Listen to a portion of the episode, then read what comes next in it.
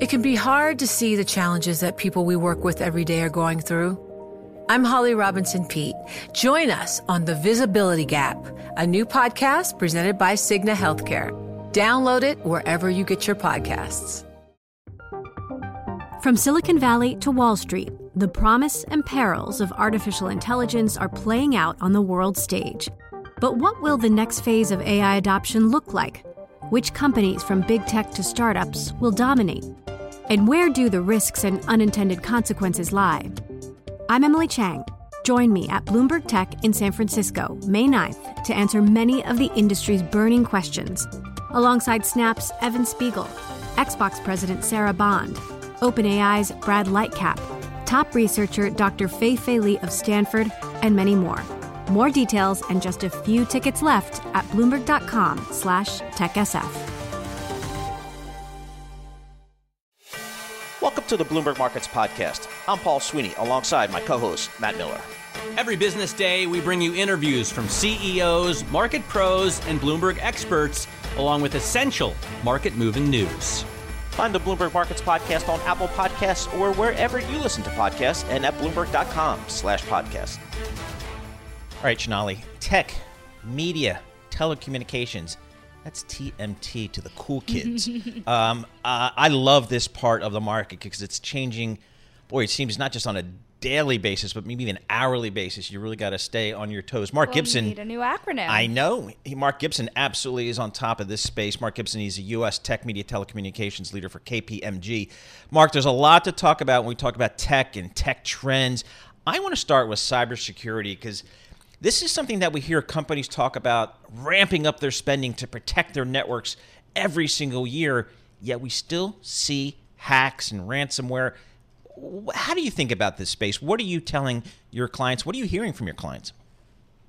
Yeah, Paul, uh, thanks for the chance to be with you today. Great to be here. And uh, cybersecurity is certainly an emerging risk that is uh, accelerated up the up the risk factors for tech companies, no doubt um, it's interesting. We have we've been surveying and talking with execs at our clients in the tech sector for years, and it, cybersecurity has always been in the top list of risks, but you know somewhere near somewhere near the bottom, and, and it just sort of sat there. And, and through the pandemic, and I think through the last 18 months or so, we've really seen it accelerate to the top. Where most of the execs we're speaking to in the tech sector are viewing that as one of the top business risks. And I think it's unique to tech because like all sectors, um, all of the, the companies in the tech sector have to worry about attacks within their own walls and, and within their own data. But it's also a reputational thing for tech companies because they're responsible for a lot of the products and solutions that are out being sold out into the market that are uh, other companies are relying on to uh, to protect against these uh, cyber attacks. So it really is both a business and a reputational risk for a lot of a lot of the tech companies. Technology is such a broad term, and when you speak to any investment banker on Wall Street, they say all their clients are transforming to a digital economy, and what does that even mean? I mean, to be relevant in this new economy, what technologies do you think are really going to move the needle for the big corporations? Yeah, Shivani, it's a great question because you know this phrase "digital transformation" has been out there everywhere, and, and it means a lot of things to a lot of people. And we we surveyed some tech execs uh, globally. We do that quite often, and we have some really interesting results this year where um, most of the responses of what are the transformational technologies that are going to drive uh, the sector going forward, they were new things at the top of that list. It was things like artificial intelligence and IoT and robotic process automation. And it, was much different from what we've seen in the past around transformation. And I think what it tells us is um, before the pandemic, most companies viewed digital transformation as a way to drive cost out of their business. You know, sort of grow the bottom line, update their processes, get their get their systems into the cloud, things like that. Take back end cost out. But what we're seeing now through the results is these type of technologies are really focused on growing market share in the top line and enhancing customer loyalty and things like that that are much more competitive advantages. And so I think a lot of the, the tech companies are viewing these uh, these newer emerging transformational technologies as a way to really generate new insights, uh, attack the, the data security issue that we talked about previously, and, and really drive you know competitive advantage in the market to be a winner going forward. So it is really emerging, but it's a great uh, it's a great uh, emerging question. So one of the technologies that seems to have just exploded this year, and maybe even just in the last six months, is crypto. And it just seems like that's where all the cool kids are going now to Bitcoin, to crypto. They're not going on to the trading desk of Morgan Stanley to trade the long bond. They're going out and doing crypto stuff. What do you tell clients about that? Yeah, I think everybody's looking at that. It's certainly become something that seemed to be um, out of the mainstream uh, for a number of years, and a lot of clients were were were looking at that, but viewing it as something they deal with in the future. And I think it has made its way onto the agenda now uh, for discussion. Um, you know, blockchain is certainly an important topic uh, for the tech sector, um, and that's uh, integrated some way with crypto. Um, and I think we're seeing more and more companies uh, investigating how do you lean into that? How do you accept payment? How do you transact business using those uh, right. alternative payment means? And so it's got it's made its way onto the agenda, I think, for the clients that we talk to, and I think the uh, we still maybe will wait to see exactly how uh, how it's utilized yep. by a lot going forward. All right, Mark, we'll, we'll talk about that one in the future because it's here to stay. It seems like Mark Gibson, U.S. TMT leader for KPMG, giving us the latest on trends in all things tech. You know, it can be hard to see the challenges that people we work with every day are going through. Invisible struggles like stress and burnout, caregiving for a loved one, or being misunderstood. But insight, awareness, and empathy will help us better see the issues they're dealing with. And that can make us and our companies healthier too. I'm Holly Robinson Peete. Join us on The Visibility Gap, a new podcast presented by Cigna Healthcare. Download it wherever you get your podcasts. You know success when you see it, or you think you do the people in the spotlight athletes, actors, artists. But what about the people behind the scenes? You know, the ones who make it all happen the lighting engineers, the sideline photographers, the caterers. They're small business masterminds. And if there's one thing they have in common, it's making their money work harder. That's why they have a business bank account with QuickBooks Money, where they are now earning a generous 5% annual percentage yield. Yes, 5% APY. Making your money work as hard as you do? That's how you business differently. Learn more about QuickBooks Money at quickbooks.com slash 5APY. Banking services provided by Green Dot Bank, member FDIC. Only funds and envelopes earn APY. APY can change at any time. Well, all reports that we're hearing over the past few days is despite the Omicron variant and the challenges there, people are traveling you know, it's uh, Christmas and people are heading out and getting on planes and driving and uh, going back and forth for the holidays. Uh, let's check in what's really going on with the airlines, with that whole industry. Peter McNally, global lead for industrials, materials, and energy uh, at Third Bridge. Peter, what do you think holiday travel is going to look like for these airlines? Uh, it seems like people are heading to the, uh, the airports and flying out. Yeah. Well, good to be with you. The you know, it's undeniable that people do want to travel, and we've seen it, you know, this year as people got vaccinated, they booked flights.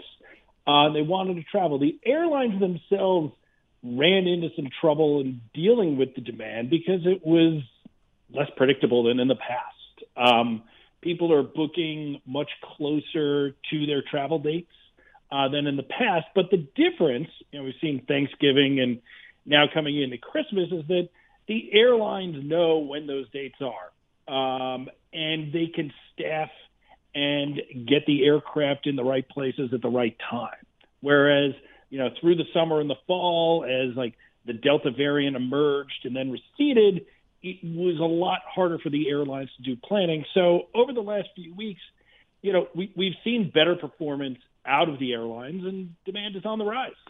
You know, and first of all, I, I must say I was also a Bucknell graduate too. So, uh, you know, you must really know what you're so talking the, about the, over the there. fighting bison. What, what, what are they? It's the bison. the bison. Right. it's the bison. the bison. So, you know, here's the thing: a lot of things are being canceled that would have spurred a lot of global travel. That is things like Davos or things. I guess there's a lot of private planes there right. too. But, but but still, it bought a lot of people flying around the world. The JP Morgan conference, events are being canceled. How does that shape what the beginning of the next year starts to look like?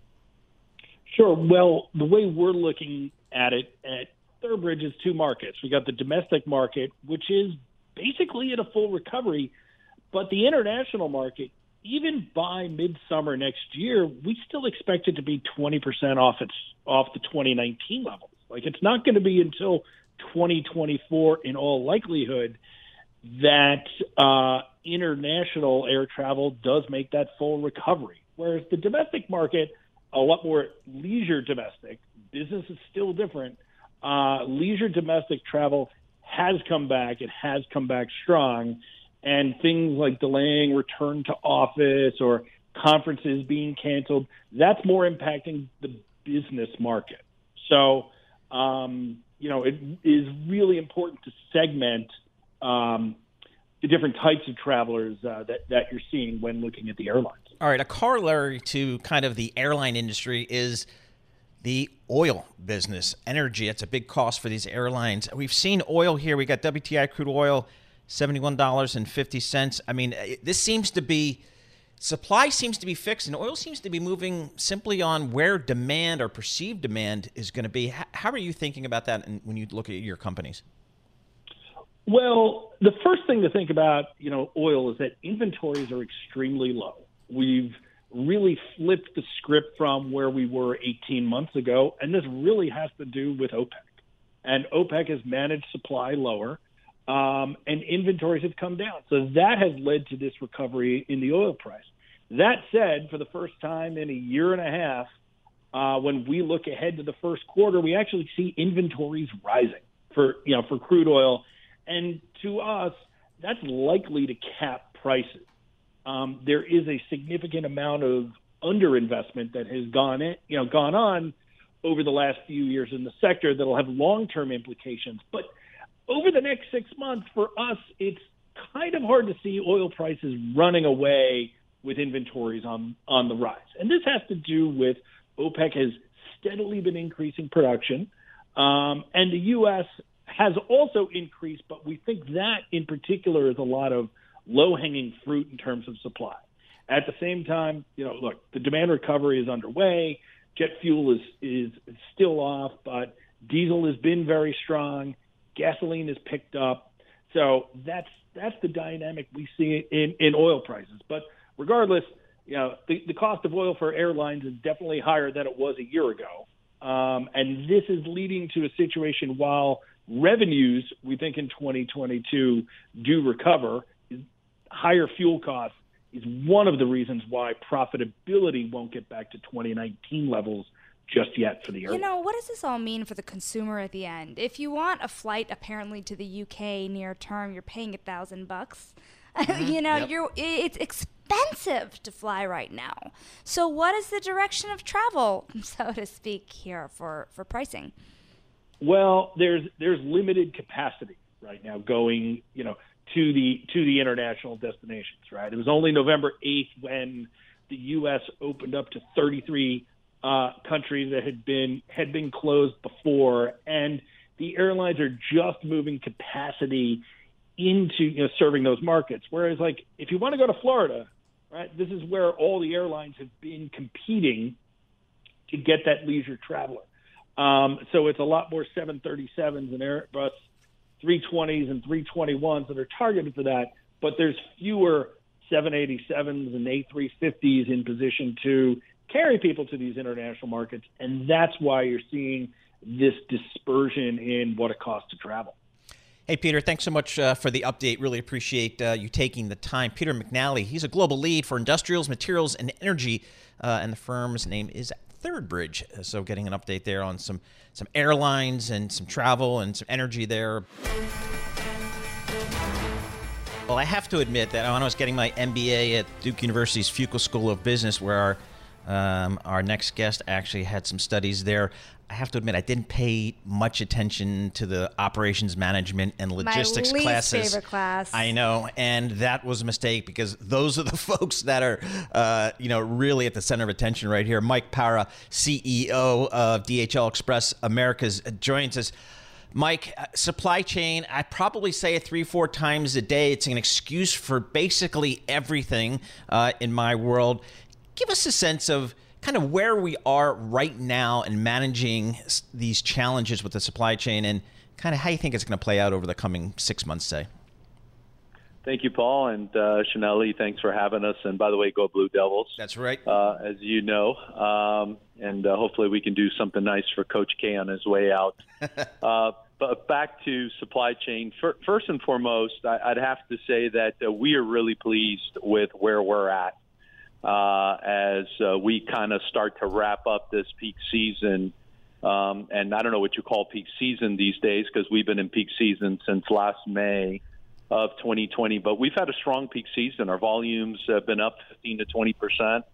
Uh, we started planning for what we called the Super Bowl of peak season back in June of this year, going out and hiring 2,291 additional uh, individuals just alone here in the U.S. Um, but so far, knock on wood, and we're in the last, what we would call the last week, last couple of days of the hurdle uh, we've performed quite well, and I can speak to that uh, as we go through this. You know, it's interesting. We've been talking to retailer after retailer, and the ones that are winning say they have just gotten their inventory management right. But I want to be also clear because you have someone like Cathie Wood who says the biggest risks to businesses are the fact that people have overordered and that's going to come to bite them next year. I'm wondering what is the delicate balance here at this very tricky time when it comes to the world of managing your supply chains? Yeah, well, that, that's a, that's a good concept. That's uh, I talked about this about nine months ago, and I called it FORO, fear of running out. Um, and a lot of retailers, a lot of our customers went from just in time to just in case. So it speaks exactly to the point you're uh, referencing to. But we've also seen a big shift uh, in supply chain. So a lot of what used to go maritime or ocean, or a lot of what used to go freight forwarding, has moved over into our space of time definite international. And that's because we have uh, a fixed air network. And, you know, we're not unique in that sense. Our competitors are there. Some of us planned uh, ahead of others and created that capacity uh, from that perspective. So, yes, I would say uh, there is a bit of that that is going on. Um, and it may not be too bad, to be honest with you, because I think they will have the inventory that's appropriate and needed as you moved into the next uh, peak season, which will be the run up to Chinese New Year, which is you know late January of next year. Mike, when you, I guess, just based upon your internal analysis and your discussion with your customers, what's your best estimate of when the global supply chain will? I'm not sure what the right term is, but but just normalize a little bit more because um, it's been you know a good 12 plus months here. Absolutely. Everything that we are seeing, uh, every analysis we've done, every conversation we've had, every session we've attended indicates late 2023 uh, or really? even early 2024. Absolutely. So we don't see any change in 22. Uh, and especially with the variant and the explosiveness that we have seen, and you've seen it. I'm living here in South Florida right now. We're up to 108,000 new cases just Monday alone of this week in South Florida. Uh, all the testing sites are up. Uh, we are out of at home testing kits, at least here in South Florida. That's what I can speak to. Um, and I don't see this changing in 22. So we're headed for another, uh, you know, pandemic year in 22 where we thought it would be an endemic. Hopefully at some point it'll change. But again, no change in capacity in 22 uh, and we think we're well positioned. We went ahead in 2019 and purchased 14 777 wide bodies from Boeing. We then wow. put in another order for eight, uh, and we continue and we added one new aircraft every week. You know, from June of this year to the end of the year. I'm curious, and we only really have 30 seconds here. Can you do this in a way that's greener? We are working on that through sustainable aviation fuel, which we started in Europe and in the United States. We kicked it off in San Francisco, uh, and now we're looking to kick it off in other markets, but absolutely from that perspective. And in 2024, we will launch the first 12 fixed wing electric aircraft in the United States through a partnership with Eviation uh, mm. out of Western Washington. So stay tuned for that. All right. Hey, Mike, thanks so much for joining us. Really appreciate getting the update on the supply chain. I didn't necessarily like the timing that Mike was suggesting, late 23. Mike Parra, CEO for DHL Express Americas. Um, again, talking about supply chain challenges remaining uh, well into 2023. So, again, we'll have to see how that plays out going forward. Certainly a challenge for uh, the global economy. You know, it can be hard to see the challenges that people we work with every day are going through. Invisible struggles like stress and burnout, caregiving for a loved one, or being misunderstood. But insight, awareness, and empathy will help us better see the issues they're dealing with. And that can make us and our companies healthier too. I'm Holly Robinson Peete. Join us on The Visibility Gap, a new podcast presented by Cigna Healthcare. Download it wherever you get your podcasts. You know success when you see it, or you think you do the people in the spotlight athletes, actors, artists. But what about the people behind the scenes? You know, the ones who make it all happen the lighting engineers, the sideline photographers, the caterers. They're small business masterminds. And if there's one thing they have in common, it's making their money work harder. That's why they have a business bank account with QuickBooks Money, where they are now earning a generous 5% annual percentage yield. Yes, 5% APY. Making your money work as hard as you do? That's how you business differently. Learn more about QuickBooks Money at quickbooks.com slash 5APY. Banking services provided by Green Dot Bank, member FDIC. Only funds and envelopes earn APY. APY can change at any time.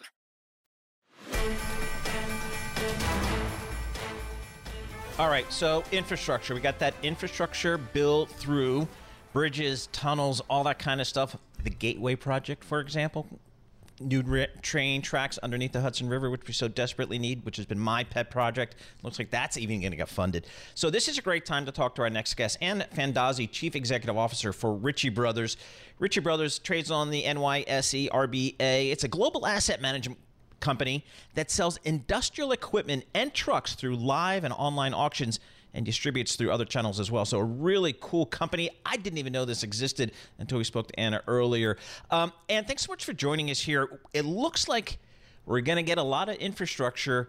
What's it like out there in the used equipment business? Are people scrambling trying to get stuff to build stuff with? Yeah, Paul. So uh, they're trying, uh, but uh, the supply chain doesn't seem to be cooperating with us. Uh, so the way that used equipment works uh, is that you know uh, people replace uh, used equipment typically with new equipment, and if there's a lag in new equipment, they can't dispose of their used equipment. So what's happening is uh, very little supply in the used equipment market. It is, however, resulting in an incredible price environment for sellers uh, oftentimes these days because people are scrambling, as you said, uh, for the infrastructure bill. Uh, they're busier than they've ever been before. Some used assets are actually selling above their original uh, acquisition cost. Wow. Unheard of, unprecedented, has never happened before. You know, I'm kind of wondering here how long this lasts for and the investments that people are going to need to make to get through all of this uncertainty. Yeah, so that that is the question. That is the question. How long does it last? You know, when this started, uh, so I joined Ritchie Brothers uh, January of 2020. Uh, similarly, uh, when I started looking at the company, hadn't heard of it. It's incredible, uh, an incredible marketplace uh, for global used industrial equipment um, around the globe. So I started in 2020. Uh, and, you know, the first inkling we had that there was going to be a supply chain issue kind of came towards the end of the year from the OEMs. And originally it manifested like a chip shortage. You know, hey, chip shortages. Uh, and then it went to containers and shipping containers and labor and gluts and, you know, uh, and, and the question on everybody's minds is when does it end? And so we know it's not now. Uh, if anything, it's getting worse now because uh, the supply chain still remains uh, difficult, and the demand uh, because of the infrastructure bill and uh, just making people busier than they've ever been before. Uh, we're anticipating sometime this year, but looking like towards the back end, not the first half for sure. So give us a sense, and I mean, I, you know, it's all tied together. The the new equipment, the used equipment market. What are the Caterpillars and the Deeres and the, all those other manufacturers? What are they saying about their production schedules and, and how they'll be able to supply the market? Yeah, we're watching those very, very closely, and uh, they are experiencing the very, uh, the very problems that I alluded to. So we're kind of listening to their public filings, obviously meeting with dealers as well as corporate players in the space to understand uh, what folks are feeling. And the reality is that, uh, you know, the demand uh, from their dealers are higher than anything the companies can supply uh, how they've chosen to kind of balance that is more per, uh, fulfill the demand on the retail side, so for retail sales, and kind of uh, you know where they're feeling the brunt of the pause is on their rental fleets, uh, which are aging uh, and uh, don't have a replacement cycle that's coming up. The nice thing for Ritchie Brothers with that is. Uh, you know, as equipment continues to age, it for sure will need to be disposed of. Uh, and, you know, that's where we come in. The question is not if, it is when, and we are waiting patiently for that day. You know, this idea that equipment demand is really being driven by infrastructure projects, how does that play out on the ground? What does it look like? Oh, yeah, exactly. So the, the interesting thing is with how busy everybody has been, the infrastructure money hasn't actually started to flow. So I think we're seeing the tip of the iceberg here. Uh, I think through COVID, um, infrastructure construction has been deemed an essential service, so we've kind of seen that steadily rise. Obviously, people working from home, uh, so kind of construction on the rise, and and you know home improvement, those types of things. Uh, and now, right on the heels of that, is going to be this infrastructure money that's going to be uh, desperately needed, flooding in, um, and the supply chain will for sure catch up. The question is when. What piece of equipment or, or, or, type of equipment is most in demand, or, or which one is experiencing that, you know, supply demand mismatch where you're really having some problems? Pick it, and it's there. Anything from transportation to construction to cranes to mining, right? It's it's actually interesting. So I'm, you know, I I, I came from the car space uh, over a decade uh, between uh, Ford Motor Company and Chrysler, uh, and so kind of, uh, you know, in this industry about two years. We've never seen anything like this before. That across the board, the manufacturers, we are, we see it with the car manufacturers as well, uh, are just experiencing, you know, never before seen uh, disruptions in their supply chain. Uh, you know, we're hearing from some manufacturers that at this point they're only taking orders for 2023. Uh, they will not be able to fulfill anything else in 2022. Again, what that means for sellers is incredible time for to sell. The prices are sky high. So, you know, our last guest was a Duke grad, but Ann is a Wharton yep. MBA in systems engineering. And I'm wondering, Ann, how important is this for the future for more people to be building in operations and engineering skills into their own work? Yeah, you know, thank you for that question. I am a huge STEM fan. So, uh, yeah, as you as you noted, I have a master's in engi- a bachelor's in engineering, a master's in engineering before my MBA. Uh, you know, I firmly believe that every company today is in fact a technology company, and uh, for the leaders of tomorrow to be fluent in the language of technology is just invaluable, even if you're not coding uh, you know, uh, heaven forbid I code, uh, dust off my coding skills from two decades back. But the fact that I can speak that language uh, just is such a, an incredible skill set and a shortcut actually for the organization so that, you know, they don't constantly have to wait for me to catch up. So yep. uh, for anybody listening, uh, I believe STEM is the future. I have um, two children, uh, a boy and a girl. He is actually majoring in engineering right now, and she is thinking something in STEM, either science yep. or engineering, and I, I couldn't be happier. Yep, likewise. All right, and thank you so much uh, for joining us. Always love chatting with you and getting your perspective. Uh, really interesting. Ann Fandozzi, uh, Chief Executive Officer of Ritchie Brothers.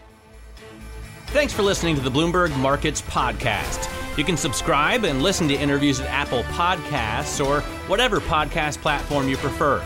I'm Matt Miller. I'm on Twitter at MattMiller1973. And I'm Paul Sweeney. I'm on Twitter at PT Sweeney. Before the podcast, you can always catch us worldwide at Bloomberg Radio. From Silicon Valley to Wall Street, the promise and perils of artificial intelligence are playing out on the world stage. But what will the next phase of AI adoption look like? Which companies, from big tech to startups, will dominate? And where do the risks and unintended consequences lie? I'm Emily Chang. Join me at Bloomberg Tech in San Francisco, May 9th, to answer many of the industry's burning questions, alongside Snap's Evan Spiegel, Xbox President Sarah Bond, OpenAI's Brad Lightcap, top researcher Dr. Fei Fei Li of Stanford, and many more. More details and just a few tickets left at bloomberg.com slash techsf.